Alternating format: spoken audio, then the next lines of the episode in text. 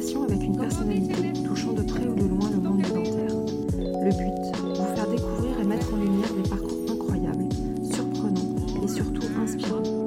Les invités ont su concilier leur passion et leur métier, ont fait de leur métier leur passion, ou ont eu le courage de tout quitter pour vivre celle-ci à 100%. J'espère que leur écoute fera naître en vous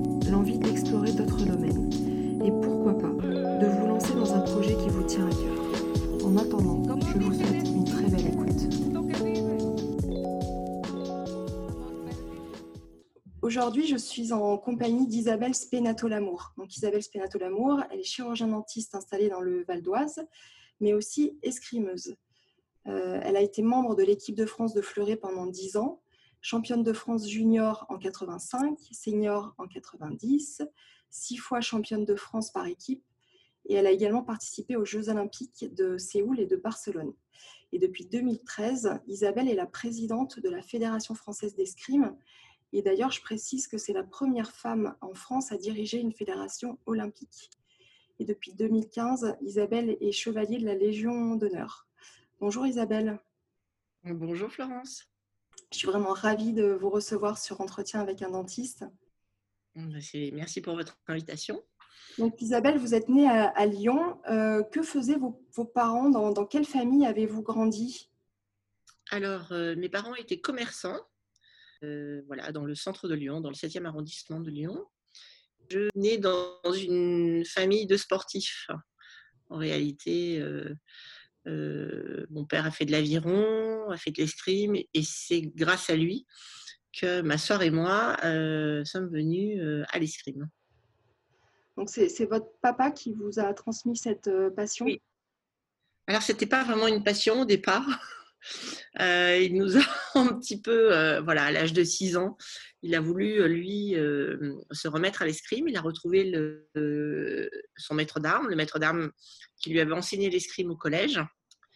Et, et puis, donc moi, j'avais 6 ans à l'époque et il m'a, il m'a emmené avec lui. Donc, j'étais dans une salle d'armes à l'ancienne, avec un maître d'armes très rigoureux, un monsieur un peu âgé. J'étais la seule enfant. Et c'est vrai que pendant quelques années, ça n'était pas vraiment pour moi une passion, mais plutôt, plutôt une contrainte. Et, et je n'osais rien dire parce que ça faisait tellement plaisir à mon père que je l'accompagne que je me soumettais une à deux fois par semaine à cette, à, cette, corvée qui était d'aller à la salle d'armes. Et puis après, bien évidemment, les choses ont évolué différemment. Et alors, votre, votre sœur en faisait aussi en même temps que vous? Vous avez beaucoup de différences d'âge on a cinq ans d'écart. On a cinq ans d'écart. Donc moi j'ai commencé, bien évidemment, et voilà, voyant que hum, c'était difficile de pouvoir continuer dans ce club sans enfants.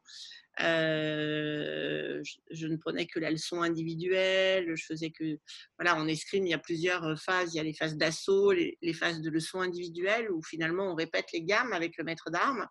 Et puis, des phases de déplacement, d'entraînement physique, de corde à sauter, etc. Moi, tout le côté ludique d'assaut avec, avec des enfants de mon âge, je, ne l'avais pas puisque j'étais toute seule. Donc, on a changé de club. Je suis allée dans un autre club où il y avait beaucoup, de, beaucoup de jeunes, jeunes gens de mon âge. Et voilà, et j'ai découvert un autre aspect de la discipline et, depuis, cette passion ne m'a jamais quittée. Vous pouvez nous, expliquer un petit peu la différence entre l'épée, le, sabre et le, fleuret, qui sont les trois disciplines de l'escrime? C'est compliqué?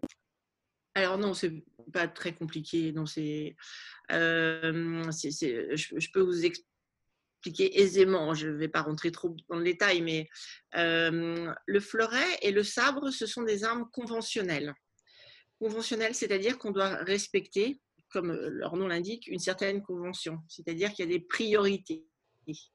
Euh, euh, au, fleuret et au sabre, euh, le, le, tireur qui a la priorité, c'est celui qui porte l'action le premier, qui allonge son bras suivi des jambes et qui va porter l'action le premier. Donc ce tireur prend la priorité. Pour que celui-ci reprenne la priorité, il faut qu'il fasse la parade, c'est-à-dire qu'il écarte le fer de son adversaire, la lame de son adversaire, et qu'il fasse la riposte.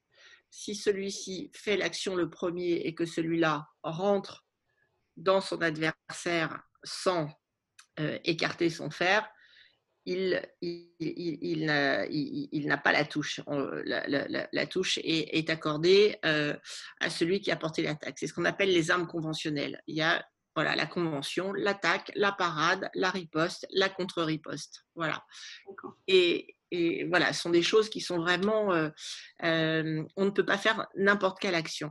Le fleuret, euh, c'est donc une arme conventionnelle ou euh, ce qu'on appelle l'arme d'étude. C'est l'arme qu'on apprenait euh, dans, la, bonne société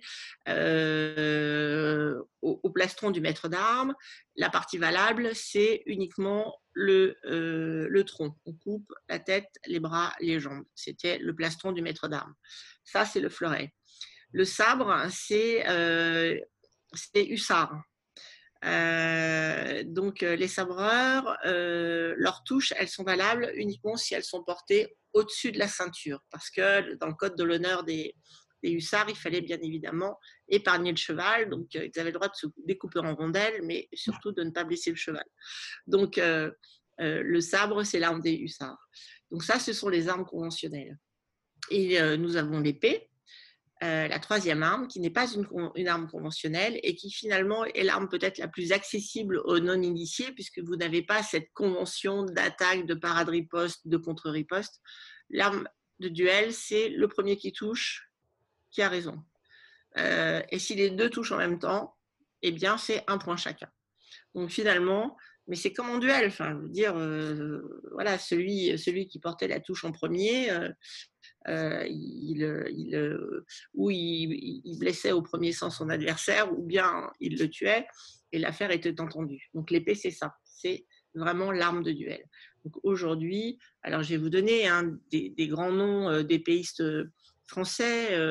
Philippe Ribou, Philippe Boisse, Laura Flessel, mmh. aujourd'hui Jean-Michel Lucenay et aujourd'hui notre champion du monde Yannick Borel. Voilà, ça, ce sont des, épéistes. des grands flairettistes que vous connaissez peut-être aujourd'hui, Isaura Tibus, Astrid Guyard, Brice Guyard qui a été champion olympique, Philippe Omnes qui a été champion olympique et puis d'autres savoureurs qui ont été aussi de grands champions, un certain Jean-François Lamour, euh, Damien Touillat, Julien Pillet. Voilà, donc nous, on a, et puis chez les filles, on a des, des, des, des filles aujourd'hui au sabre hein, qui sont excessivement fortes avec des filles comme Cécilia Berder, qui fait une chronique d'ailleurs sur, sur France Info toutes les semaines. donc Cécilia Berder, Manon Brunet, qui a terminé quatrième au jeu de Rio, à, vraiment euh, tout près, tout près du podium alors qu'elle n'avait que 19 ans. Euh, Charlotte Lambard, voilà. Aujourd'hui, on a vraiment, euh, on a notre champion du monde, Enzo Lefort au fleuret. Il a gagné à Budapest l'année dernière. Voilà, on a vraiment de belles équipes de France depuis longtemps. Et il faut savoir que l'escrime, c'est le sport le plus médaillé aux Jeux Olympiques avec 118 médailles. Alors, on est assez fiers de ce résultat. Je vous avoue qu'il est un peu tronqué parce que nous, on est là depuis le début des Jeux. Certaines disciplines sont entrées euh, en 1970, 80, et enfin, vous voyez, un petit peu plus tard. Nous, on est là depuis, l'origine des Jeux Olympiques et puis on a la chance d'avoir euh, entre 8 et 10 disciplines alors que d'autres, sports n'ont qu'une ou deux disciplines. Donc, euh, c'est pas très équitable, mais on est quand même fiers ce, d'avoir ce, beau palmarès aux Jeux Olympiques. En revanche, les, femmes ont eu accès euh, aux Jeux Olympiques assez tard, surtout au niveau dans le sabre et, l'épée. Voilà, c'est ça. Donc, euh, en réalité, moi, quand ma génération, on n'avait pas le, tellement de choix. Hein. on rentrait dans une salle d'armes, on nous donnait, on nous mettait dans les mains un fleuret. Euh, puis ensuite, et, on, a, on, a fait, on, a accepté que les filles fassent de l'épée, puis enfin du sabre. Et donc, de mémoire, l'épée est rentrée aux Jeux Olympiques en 96, en 1996 avec bien évidemment le titre de Laura Flessel, le double titre hein, de Laura Flessel à l'individuel et à l'équipe, et par équipe avec ses camarades Valérie Barlois et Sophie Maurice-Pichot. Et puis le sabre féminin est rentré à Sydney. Voilà, est rentré à Sydney.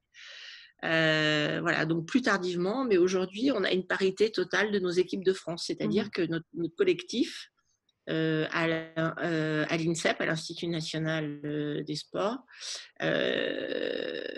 notre, notre collectif est dans nos pôles, et dans nos pôles France jeunes. chez, donc chez les moins de 20 ans, on a la parité tout à fait entre hommes et femmes, quelles que soient les armes. Mais vous, à l'époque, obligatoirement, si vous vouliez faire de la compétition à haut niveau, c'était le fleuret C'était le fleuret, oui. Ouais, ouais, oui, c'était le fleuret. On n'avait pas de. Alors j'imagine que sans doute dans certaines armes, certaines euh, s'amusaient à prendre une épée ou un sabre, mais, euh, mais ça n'était pas, euh, voilà, il n'y avait pas de compétition d'organiser. la, structure, il n'y avait pas de structuration de, de ces pratiques en termes de compétition ou sur le plan national, international. C'est venu plus tardivement. Et, pour vous, ça vous paraissait normal ou c'est, quelque chose qui... Bah, écoutez, je vous avoue qu'on ne se posait pas la question. on, ne se posait, on ne se posait pas la question. Moi, j'ai, euh, pour m'amuser, j'ai, fait quelques, quelques compétitions à l'épée. Euh, j'ai retrouvé d'ailleurs euh, une feuille de match très, très amusant la semaine dernière. En période de confinement, chacun fait un peu de rangement et retrouve des choses. Et j'ai un arbitre, un arbitre international avec lequel je travaille qui m'ont envoyé euh, une feuille de match qui datait de 92. J'avais fait une compétition à l'épée. J'avais dû en faire euh, trois ou quatre, mais vraiment pour me faire plaisir parce que ma, ma sœur était épéiste. Donc, euh, parfois, j'allais avec elle sur des compétitions. Mais c'est très différent. Vous voyez, c'est comme si vous demandiez à un coureur de 100 mètres de faire du 400 mètres ou du saut à la perche. Vous voyez c'est la, diversité. ce sont des armes vraiment très différentes qui demandent des qualités euh, techniques euh, très, très, très, très différentes. Et euh, pour revenir un petit peu à, votre enfance, qu'est-ce que vous rêviez de faire comme métier quand vous étiez petite? Est-ce que vous aviez une idée? Aucune. Qu'est-ce qui, vous a orienté alors pour, pour faire chirurgien dentiste? Non, je ne sais pas si je peux le dire. Euh, en réalité, euh, en réalité, mon amoureux euh, de l'époque, l'année de mon bac, était en troisième année de médecine. Et, et, c'était un escrimeur. Et je me suis dit, ben, pourquoi pas? C'est une très bonne raison. Et voilà. Et donc, je rentre en première année de médecine de cette façon-là. Et, et le voyant travailler, et, donc voilà, la première, ma première première année de médecine, je me suis dit tout à fait compatible avec la compétition, donc continuons. Et en réalité, je me suis rendu compte que c'était très très compliqué.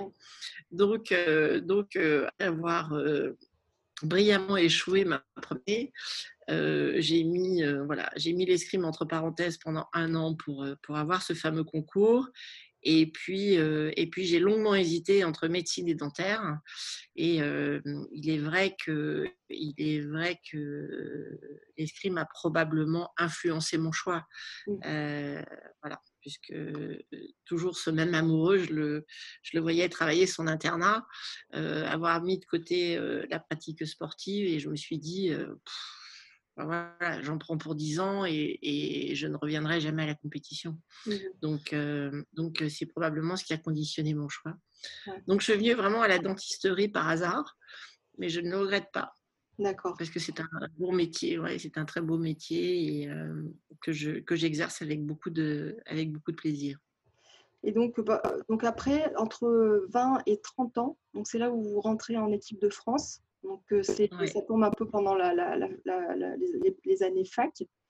Mm. Expliquez-nous un peu à, bah, à, quoi ressemblaient vos semaines entre les cours et les entraînements? Et j'ai eu beaucoup de chance. Hein. Parce qu'aujourd'hui, il y a beaucoup d'écoles ou d'universités qui aménagent les emplois du temps pour les athlètes de haut niveau. En l'occurrence, moi, quand je suis rentrée en deuxième année, ma deuxième année dentaire, c'était compliqué parce que le doyen de l'époque était vraiment, m'a carrément expliqué que, en tout cas, il, il, ne ferait rien du tout pour, pour, pour m'aider dans ce double projet. Et puis, et puis, il a été remplacé par un autre doyen qui, lui, avait une approche beaucoup plus ouverte. Voilà, c'était, c'était vraiment un amoureux du sport et je lui dois beaucoup.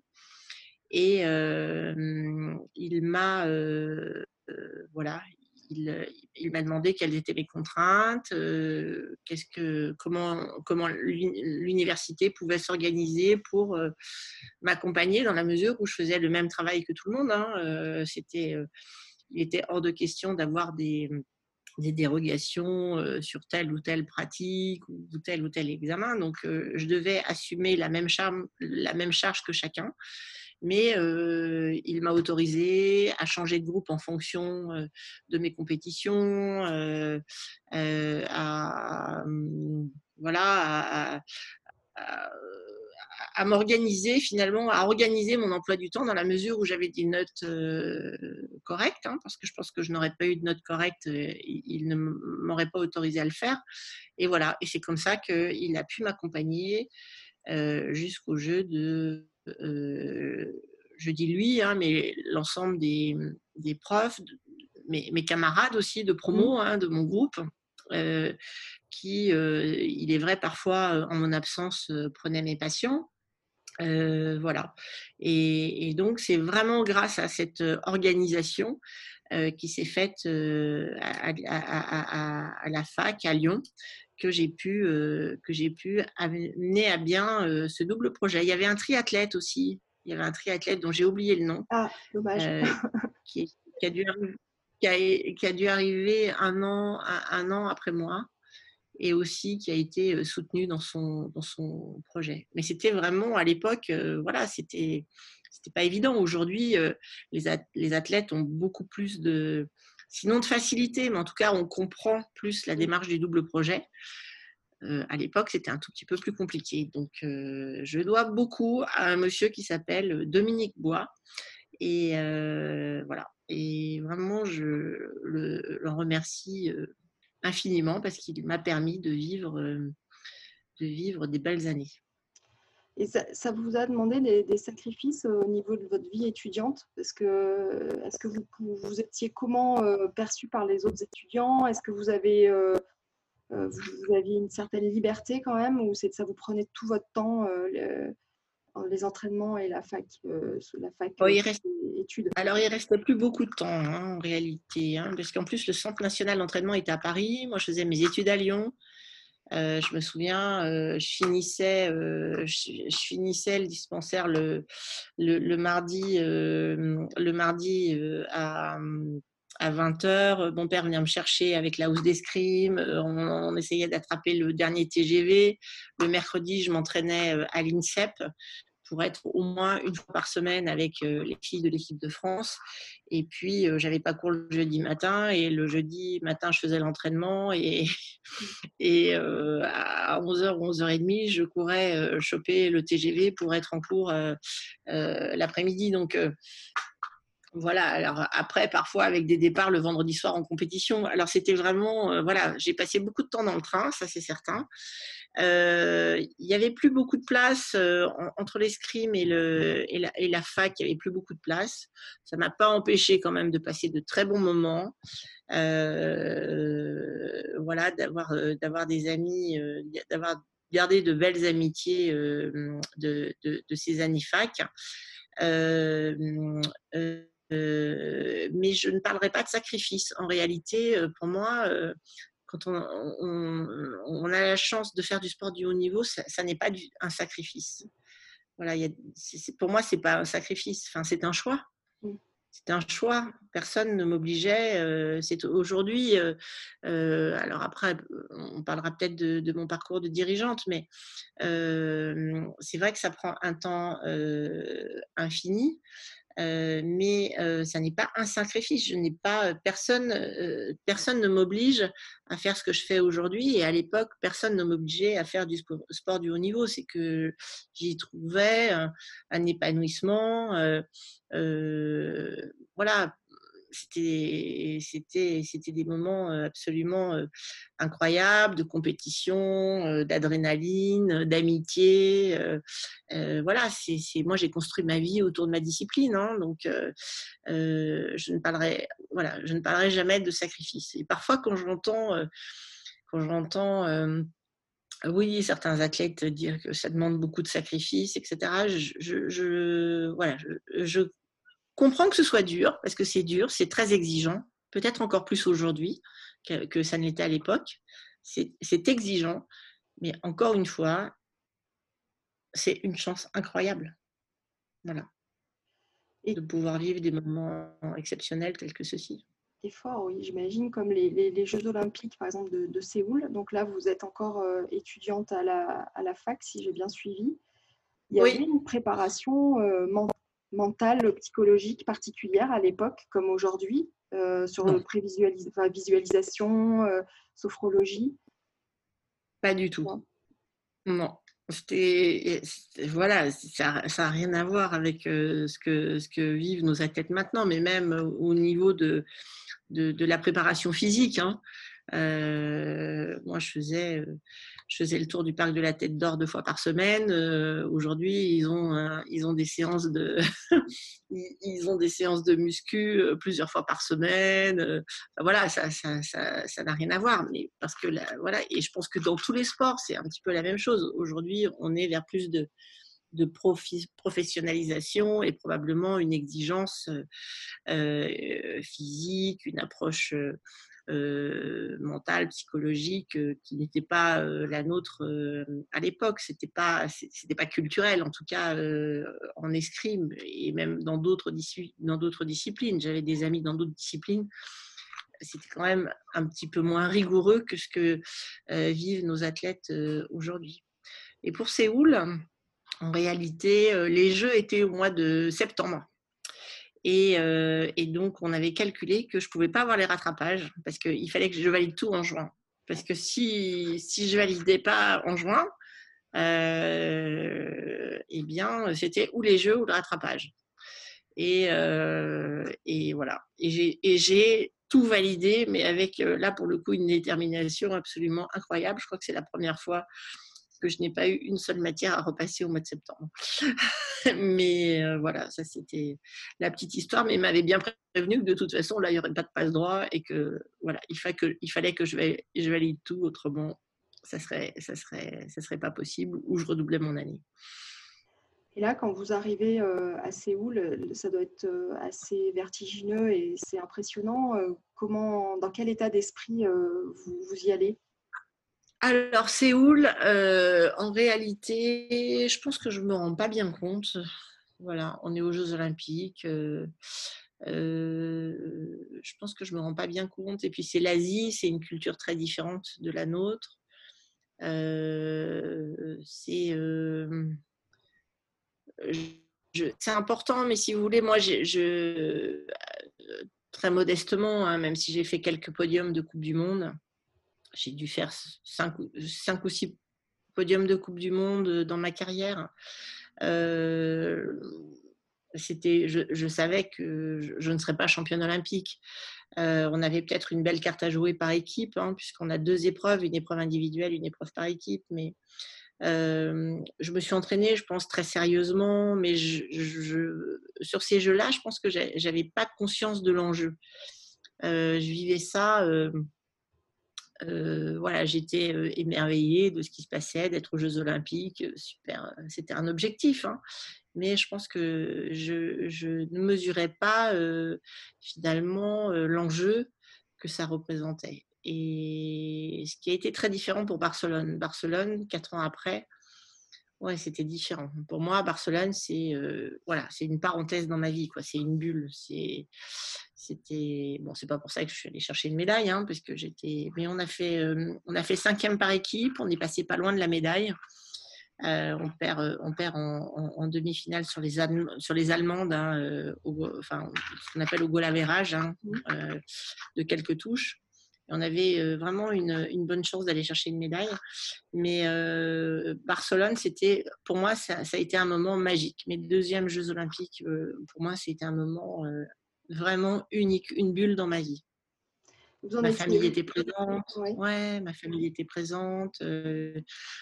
des amis étaient venus. C'était tout près. Donc, c'était vraiment un moment exceptionnel, Barcelone. Et là, vous en étiez où professionnellement dans votre carrière? Alors, professionnellement, c'est une bonne question. Donc, euh, je suis sortie euh, de la fac en 90 et euh, je me suis dit pendant deux ans, jusqu'au jeu, tu vas te faire plaisir et tu vas, faire, de l'escrime. Et puis après, tu vois ce qui se passe.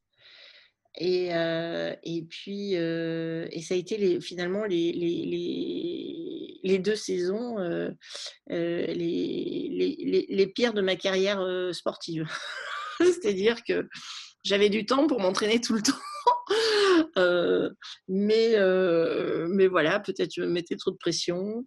et, puis, et puis au bout de. Voilà. Et après les Jeux de Barcelone, que j'avais bien préparé puisque je faisais que ça. Hein.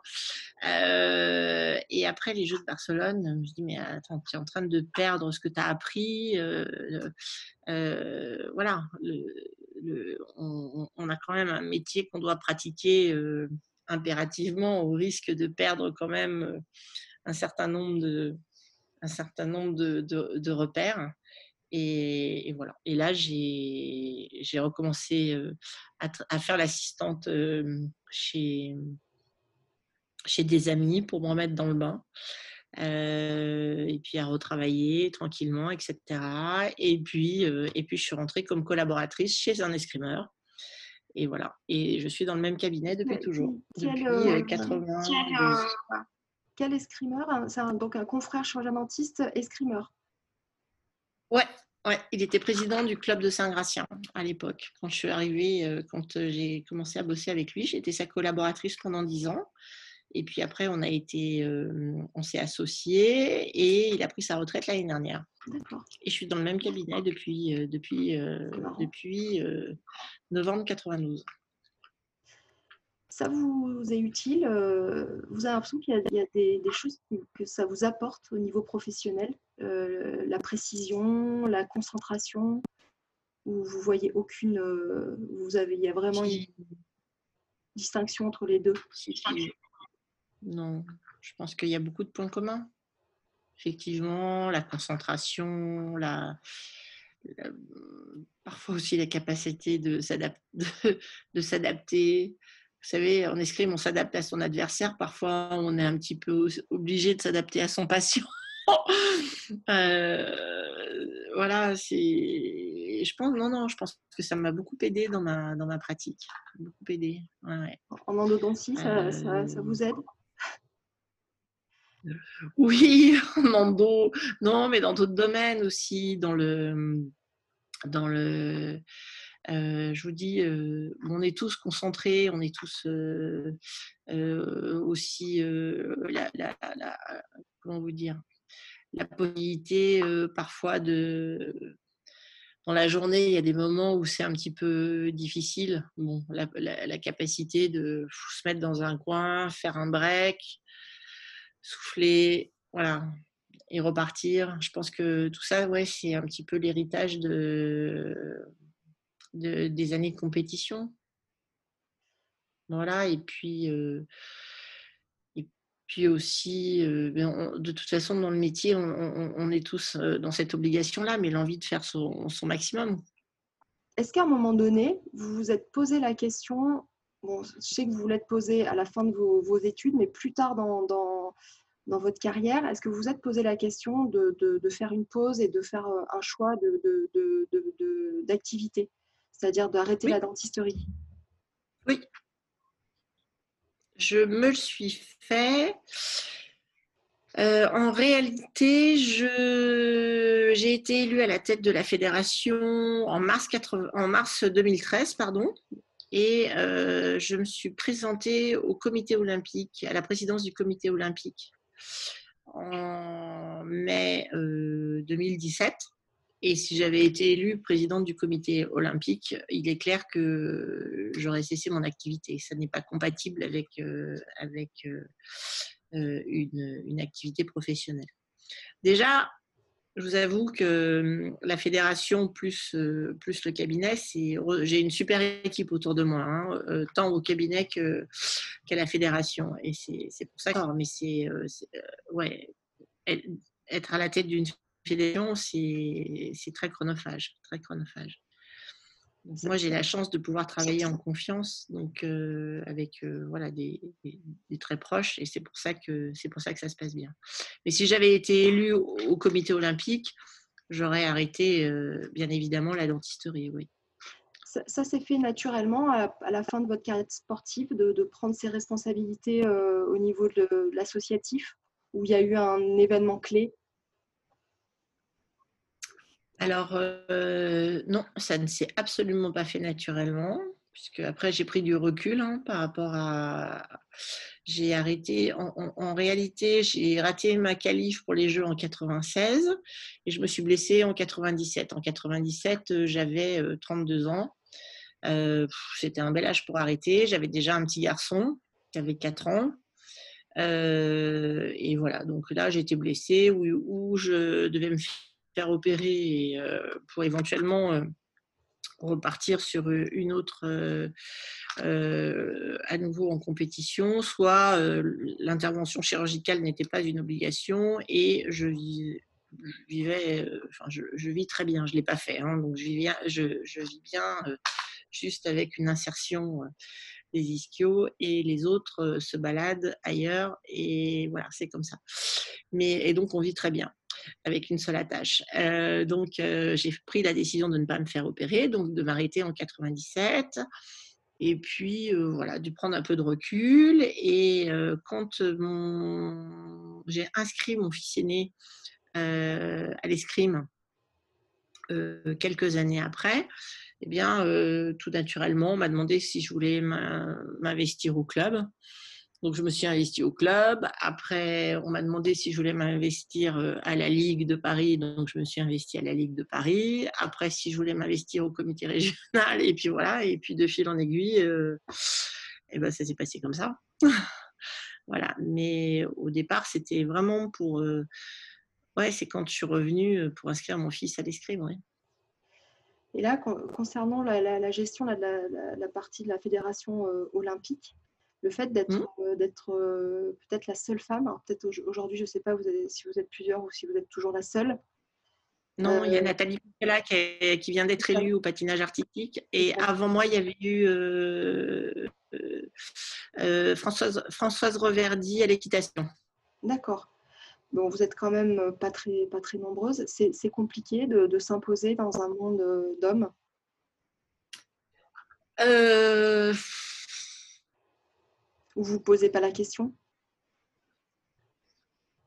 Je ne me pose pas la question. En réalité, euh, quand j'ai été élue, euh, j'ai été très sollicitée pour, euh, pour militer pour la cause des femmes dans le mouvement sportif, etc.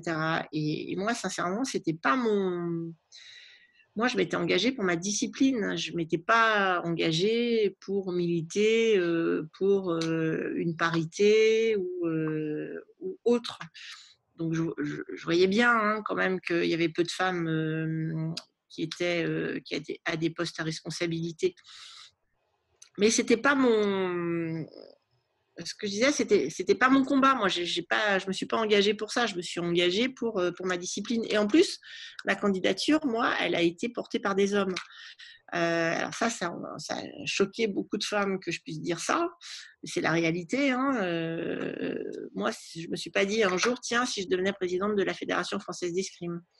Voilà, je faisais partie d'un groupe un petit peu en opposition, même plutôt en opposition à la politique qui était menée au sein de la fédération. Et puis, quand il a fallu choisir celui qui prendrait la tête de la liste, bah, ils m'ont dit bah, écoute, ce serait peut-être bien que ce soit toi.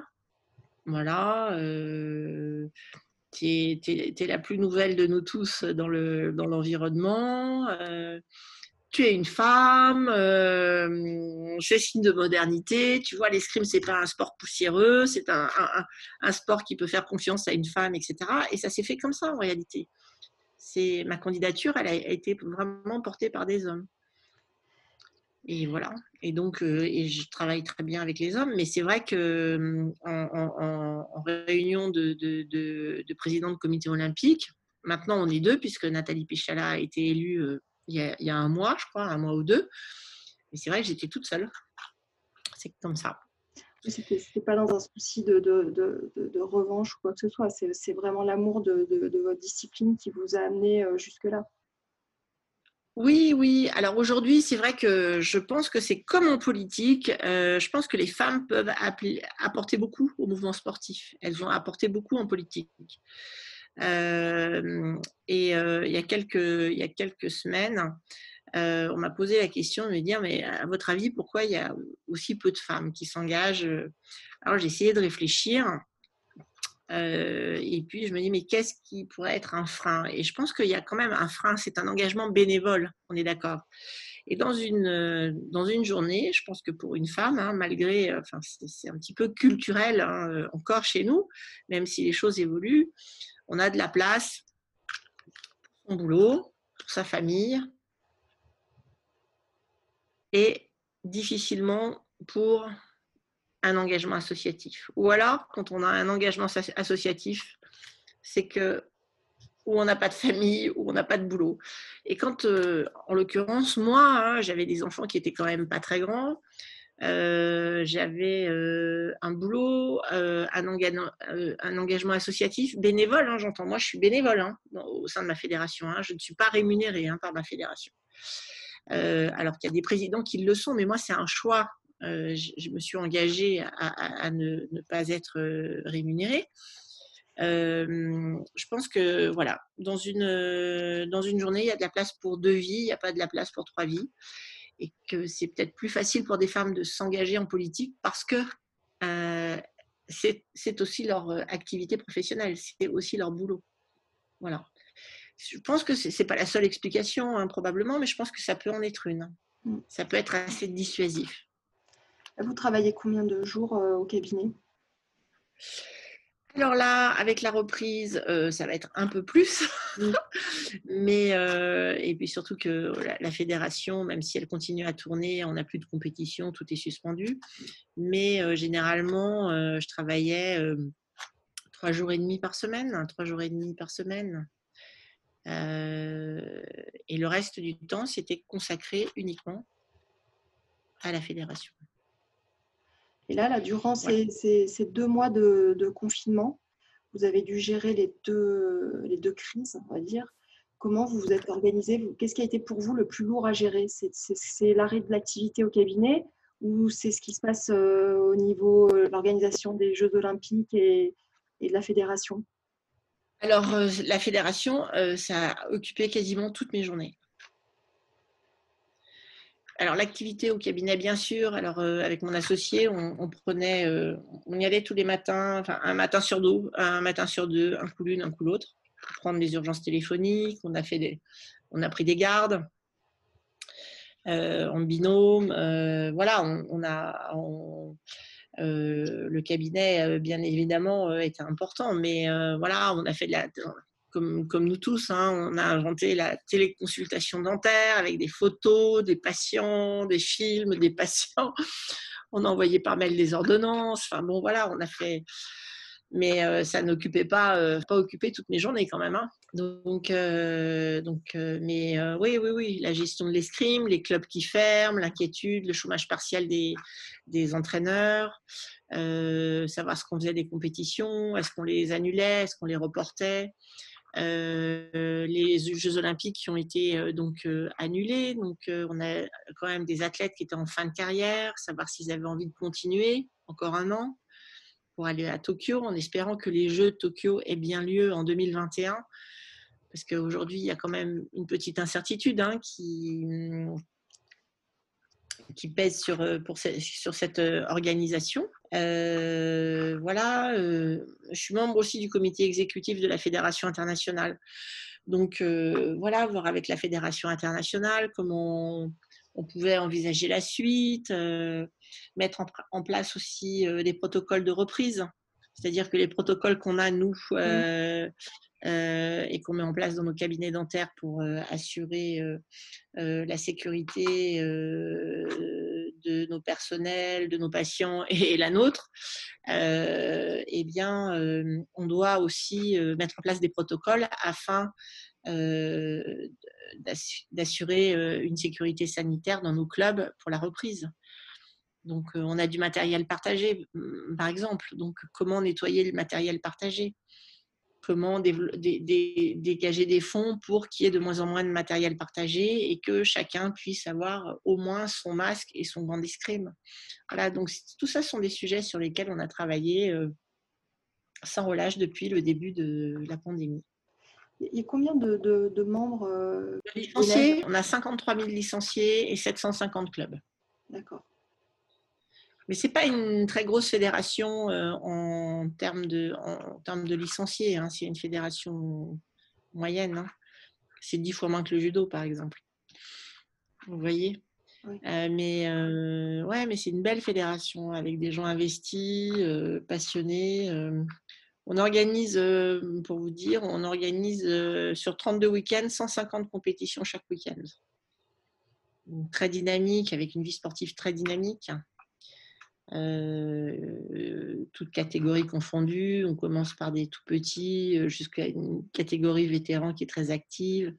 Voilà, et c'est tout ça, toute cette organisation qui a fallu stopper.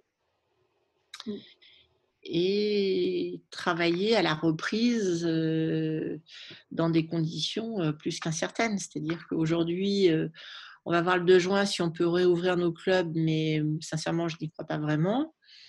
Et puis en septembre, eh bien, j'espère qu'on pourra rouvrir, mais de toute façon, c'est exactement comme dans nos cabinets dentaires, c'est-à-dire qu'il va falloir des semaines et des semaines, voire des mois pour qu'on reprenne si un jour on reprend une activité telle qu'elle était précédemment, parce que je pense que ça va changer beaucoup de choses. Oui, c'est beaucoup d'incertitudes pour tous les, tous les corps de métier et toutes les disciplines, c'est sûr. Mmh. Et là, les, les, les, qualifiés, il y en a 212, je crois, de qualifiés pour les, Jeux Olympiques qui devaient se dérouler cet été.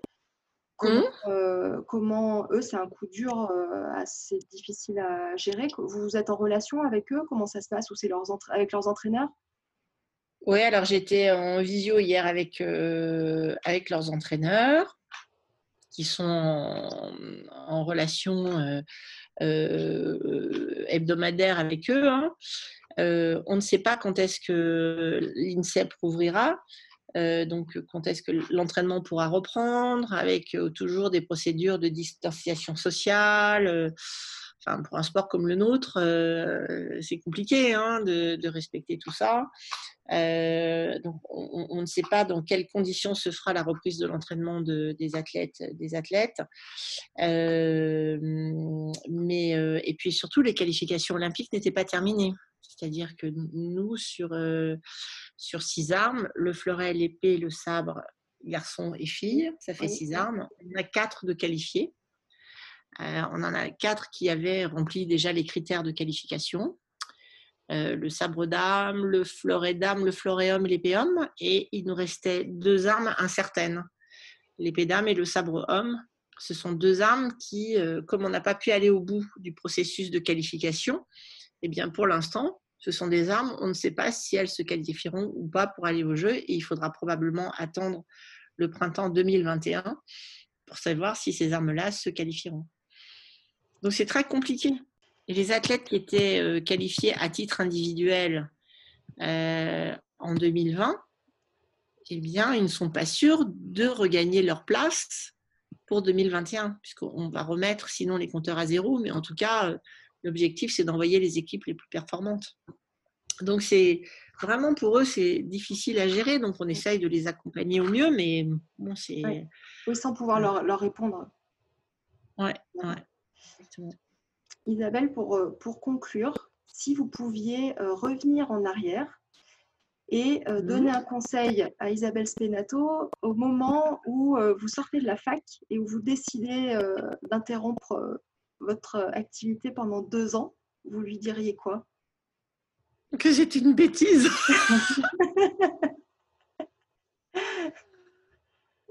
que c'était une bêtise. Enfin, j'ai, enfin, j'ai, j'ai pas de regrets puisque je, ça répondait à un soin à l'époque. Mais je sais pas, j'aurais dû, j'aurais dû au moins euh, faire une formation. Euh, voilà. Je, je, je, je, sais pas comment vous dire. Je suis, je suis pas faite pour me concentrer uniquement sur un seul domaine. non, non, non. Mais c'était, c'était des belles années quand même. Mais euh, mais j'aurais pu employer ce temps, je pense, un peu plus, de façon un peu plus, de façon un peu plus judicieuse. Ouais, ouais, peut-être, euh, peut-être une, formation complémentaire. Euh, mm. Merci beaucoup, Isabelle. Merci à vous. Pour ne rater aucun épisode d'entretien avec un dentiste, abonnez-vous sur la plateforme de votre choix. Si vous avez aimé ce podcast, n'hésitez surtout pas à me le dire en me laissant un commentaire et 5 étoiles sur Apple Podcast et iTunes. Vous pouvez me suivre sur les réseaux sociaux Facebook, Instagram, LinkedIn, Twitter et vous abonner à la newsletter d'entretien avec un dentiste sur le site internet. La musique du générique, Soul Blue Tango, tirée de l'album Born to the Beats, a été composée par Monica.